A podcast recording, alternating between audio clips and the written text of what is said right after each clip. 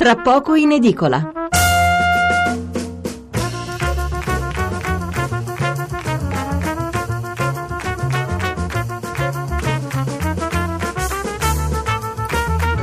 Mezzanotte 26, 25 minuti e 30 secondi, siamo di nuovo qui per eh, l'ultima parte di Tra poco in edicola. Adesso riprenderemo con la lettura dei messaggi sull'argomento precedente con i titoli e i principali commenti sempre sull'economia e poi passeremo a parlare del terremoto in centro Italia di due anni fa. Allora, eh, Mauro da Modena scrive: Invito il 60% degli italiani che credono nel governo a sostenerlo anche di fronte all'opinione pubblica europea. Un modo semplice può essere avere comportamenti civici esemplari come il pagare le tasse e costringere tutti a pagarle, pretendendo sempre e comunque scontrini fiscali e fatture. Roberto da Aversa, sembra che siamo ritornati al protettorato francese con il Marocco del 1912, hanno perso i fantocci Letta, Monti e Renzi, basta con il ricatto dello spread e la dittatura dei mercati e delle banche. Eh, Andrea da Cagliari, ha ragione Di Maio a rimproverare Draghi, fate lavorare questo governo invece di remare contro. Vladimiro, ma non sproloquiamo, 2.300 miliardi sono quasi 8 euro per metro quadro dell'intero territorio nazionale, laghi e boschi compresi, altro che immobili. Ecco, in effetti è una, poi una curiosità che mi ero tolto anch'io eh, durante la pausa, mi sono fatto una divisione, insomma l'Italia ha una superficie di 300.000 km quadrati e quindi se la riduciamo, la trasformiamo in metri quadrati con un'equivalenza e poi facciamo 2.300 miliardi diviso questa superficie, in effetti vengono circa 8 euro, quindi non è un problema di superfici abitabili o calpestabili eh, da far pagare un euro a metro quadro, insomma in quel modo si aiuterebbe ben poco. Comunque, scrive Gianluigi, Salvini e Di Maio, minuscoli incompetenti, hanno inciucchito anche Tria, povera Italia, tassiamoci per non farla affondare. Franco da Iesi, tutti hanno paura che la ricetta giallo-verde funzioni, vedete? C'è poi, eh, come sempre, lo scontro tra opinioni molto distanti tra loro. Ecco, io lo dico sempre, cerchiamo di non essere tifosi, eh? cioè uno può, può, naturalmente parteggiare per questo governo oppure essere contrari, ma non è come diceva Totò che dobbiamo essere contrari o favorevoli a prescindere, solo perché ci stanno antipatici o simpatici, ragioniamo su quello che fanno e così eh, anche la trasmissione serve a questo, no? con vari esperti, facciamo domande, cerchiamo di capire meglio e così via. Fabrizio da Genova, reddito di cittadinanza non piace neppure ai disoccupati che chiedono lavoro fisso con versamenti pensionistici. Io avrei abbassato l'IVA al 19-20% per lasciare agli italiani soldi da spendere per aumentare la produzione. Nicola da Bari, se vanno in pensione metà degli operai, un imprenditore o assume o chiude, non vanno metà degli operai, andrebbe una, una parte limitata eh, dei dipendenti in pensione, non è che corrono tutti in pensione, quelli che avrebbero i requisiti di quota 100 potrebbero eventualmente anticipare l'uscita. Però ripeto, questo anche nella pubblica amministrazione, l'automatismo non esiste, già adesso per tre che vanno in pensione se ne assume uno, non è che cambierebbe qualche cosa, eh? non è che arrivano tre giovani che trovano il posto di lavoro per ogni tre eh, dipendenti che vanno in pensione, insomma non funziona così. Poi abbiamo Franco che ci ascolta dalla Germania, non ci dimentichiamo che l'Italia ha, ha, avuto sempre il problema quando stava nel sistema monetario europeo, noi italiani eh, abbiamo perso molti soldi per il nostro debito. Poi Giorgio da Belluno si dice che abbiamo un sacco di oro in pancia alla Banca d'Italia, in più dicono che siamo grandi risparmiatori e queste due rispetto al debito pubblico che proporzioni hanno. Ecco, l'oro di, dalla Banca d'Italia, ne ho parlato spesso con vari ospiti, ma torneremo a parlarne magari prossimamente in effetti è una somma, un valore consistente, non vicino al debito pubblico naturalmente, ma darebbe una grossa mano per ridurlo da un lato e, poi riducendolo si pagherebbero anche meno interessi. Ma comunque poi abbiamo su, su, sul, sul fatto che siamo grandi risparmiatori, questo è vero, tra l'altro vi preannuncio che l'ultimo giorno del mese, il 31, è la giornata mondiale del risparmio, dedicheremo il 30 sera una puntata proprio a questo argomento, al risparmio degli italiani. Quindi chi è interessato all'argomento si segni la data. Carlo da Torino scrive: sono dello, eh, Io sono l'opinione pubblica e non condivido nulla delle geste eroiche dei due bulli al governo. Siete sicuri che gli italiani siano felici di questo scontro voluto e cercato ogni minuto?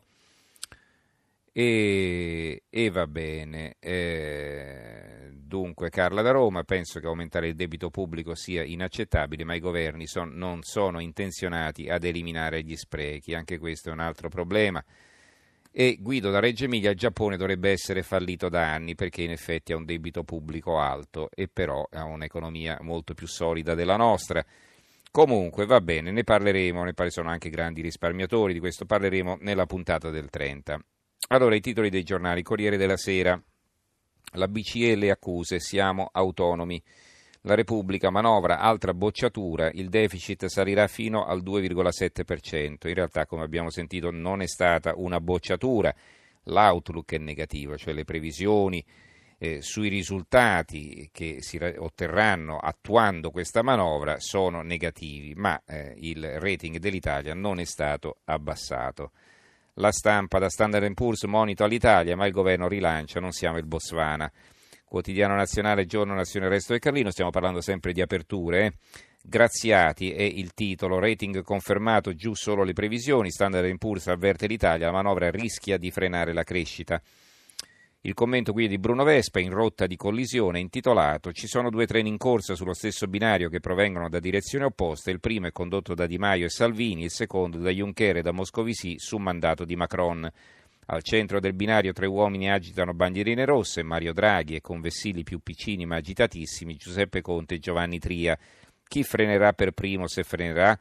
Da nessuna parte finora ci sono segni di frenata. Draghi, accusato ieri da Di Maio di avvelenare il clima, si è limitato a due considerazioni tecniche.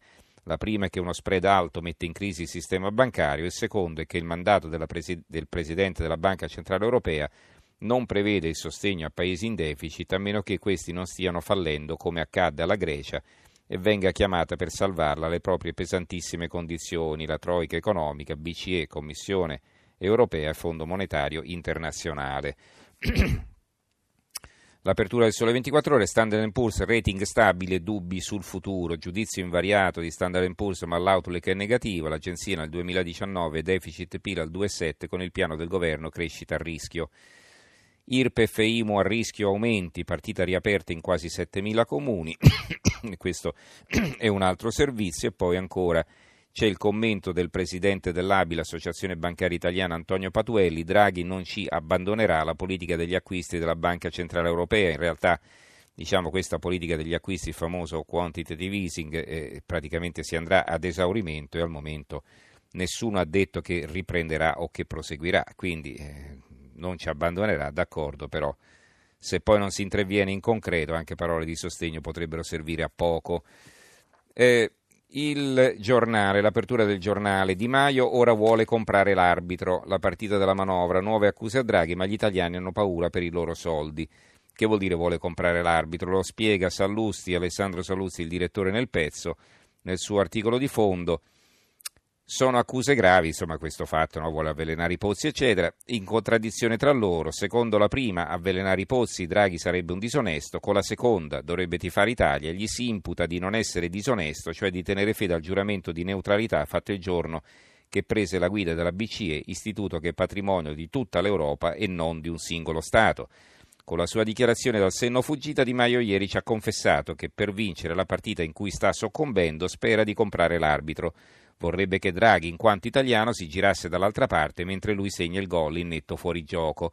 Prova che Montanelli aveva ragione quando scriveva che in Italia i regimi politici passano, ma i furbi e gli asini restano. Sotto ci sono invece altri richiami sui servizi alle pagine 2 e 3, il tam tam ai tempi della crisi tra psicosi contante e patrimoniale, gli italiani e la bufera sul sistema bancario, un'inchiesta del giornale. Nazionalizzare il debito è un'illusione, spiega Nicola Porro in questo pezzo. Ci sono solo poche righe però in prima, quindi non siamo in grado di, il, di anticiparvene il contenuto. L'avvenire, ecco qui il primo giornale che non apre con questa notizia, Roma contro tutti a centro pagina, nel mirino Draghi, Standard Poor's non taglia il rating, Di Maio, il presidente della BCE avvelena il clima, l'agenzia porta a negativa la nostra prospettiva economica, mezzo sollievo del governo. La sindrome dell'assedio è il titolo del commento di Pietro Saccò, se si tratta da nemico persino Draghi, così è intitolato. Eh, il fatto quotidiano, Standard Poor's conferma il rating ma minaccia il taglio, anche loro aprono con un'altra cosa, aprono con Desiree E poi eh, c'è questo articolo di fondo di Marco Travaglio in difesa di eh, Draghi e contro Di Maio, abbastanza sorprendente. Il nemico sbagliato intitolato. Draghi avvelena il clima invece di tifare per l'Italia. Questa replica di Luigi Di Maio alle dichiarazioni del Presidente della BCE denota una buona dose di infantilismo e di inadeguatezza, scrive Travaglio, e non è degna di un vicepremier e ministro del lavoro e dello sviluppo ma neppure di un leader politico che dovrebbe essere sintonizzato con i cittadini o quantomeno con i suoi elettori. Chiunque abbia qualche euro da parte, incluso chi vota 5 Stelle e Lega, è allarmato dallo spread che non accenna a calare e per le turbulenze e le speculazioni sui mercati che portano con sé i guai delle banche imbottiti di titoli di Stato e i declassamenti del nostro mostruoso debito pubblico, cioè danneggiano le tasche non degli speculatori che anzi ci campano, ma dei risparmiatori che ci rimettono e anche il più giallo-verde dei risparmiatori sa benissimo che cosa merita di essere ascoltato fra le analisi argomentate di Draghi e le repliche sgangherate dei ministri italiani.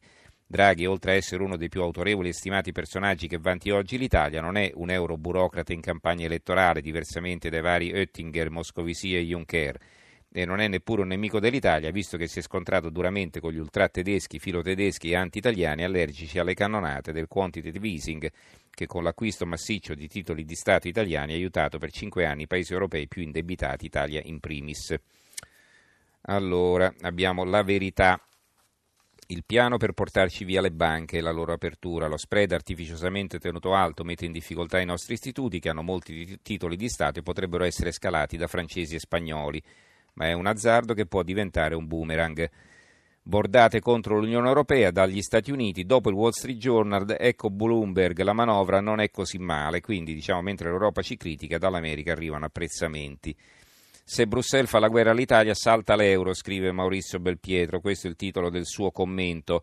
Cioè, cosa dice in sostanza? Ve lo riassumo, che insomma l'Italia sì ha dei problemi ad andare alla guerra contro l'Europa, deve mettere in conto le conseguenze, lo spread, eccetera, però viceversa l'Europa deve stare attenta perché eh, se fa la guerra all'Italia eh, rischia di saltare l'euro per l'appunto.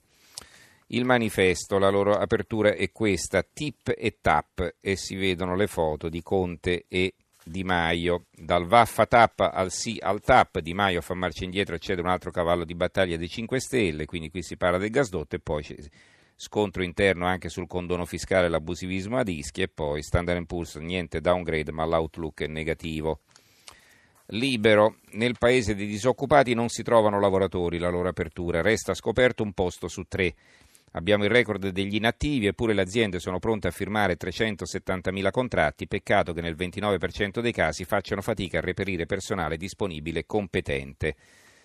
Abbiamo ancora l'opinione, lo spettro Grecia non spaventa Di Maio, il dubbio Di Maio contro Draghi sei un avvelenatore, eh, Italia Oggi dimezzato il bonus alla ricerca e poi un altro pezzo di Riccardo Ruggeri che ricorda nel 2015 Matteo Renzi gridava, due punti aperte virgolette, se Bruxelles ti boccia la legge di stabilità tu gliela restituisci tale quale, cosa che adesso vuole fare appunto Di Maio, vogliono fare Di Maio e Salvini, criticati dallo stesso Renzi. Allora, Milano Finanza, 10.000 miliardi, scritto a numero, un 10 seguito da 12 zeri, quindi eh, di ricchezza degli italiani in otto mesi ne sono andati in fumo quasi 200 per la caduta di borse BTP e dopo l'avvertimento di Standard Poor's appunto 10 mila miliardi a numero da difendere. Eh, I giornali a diffusione locale abbiamo quasi finito. Standard Poor's eh, non boccia l'Italia ma previsioni negative, apre così il mattino di Napoli e qui c'è anche il fondo di Vespa che, eh, del quale vi ho letto prima eh, una parte sul quotidiano nazionale, poi abbiamo il Tempo di Roma fuori due, un'altra agenzia ci declassa, dopo Moody's tocca Standard Poor's, Outlook negativo e anche qui il titolo è sbagliato, non è un'altra agenzia che ci declassa, il declassamento è un'altra cosa. Di Maio attacca Draghi, non fa il tifo per l'Italia. Manovre con lo spread di, compot, di, complotto ce n'è uno, corsi e ricorsi economici. Non so di che cosa tratti questo pezzo, ma è il commento, diciamo, al responso di Standard Poor's. E poi abbiamo il Gazzettino di Venezia, Italia affidabile ma allarme conti. Standard Poor's non declassa il rating ma avverte la manovra frenerà la crescita di Maio contro Draghi. E poi il secolo XIX per concludere Standard Poor's non declassa l'Italia ma vede nubi nel futuro, la crescita frenerà. Il governo replica, non siamo il Botswana, Di Maio attacca Draghi, avvelena il clima. Falso che l'Italia sia troppo grande per poter fallire e viene, eh, c'è un articolo di Carlo Cottarelli che quindi va in controtendenza rispetto a un assunto che è stato spesso ripetuto negli ultimi tempi, no? too big to fail, cioè praticamente l'Italia è così importante, così grande che sono gli altri che devono stare attenti a non farla fallire perché sarebbe un disastro. E secondo Cottarelli invece non è affatto così. Dietro gli attacchi alla BCE l'ombra del ministro Savona, una retroscena di Amedeo la mattina e poi i Liguri bocciano il condono fiscale a chi evade le tasse, un sondaggio del secolo XIX, nuovi mutui colpiti dall'effetto spread, salgono rate e costi invece è un'analisi di Sandra Riccio.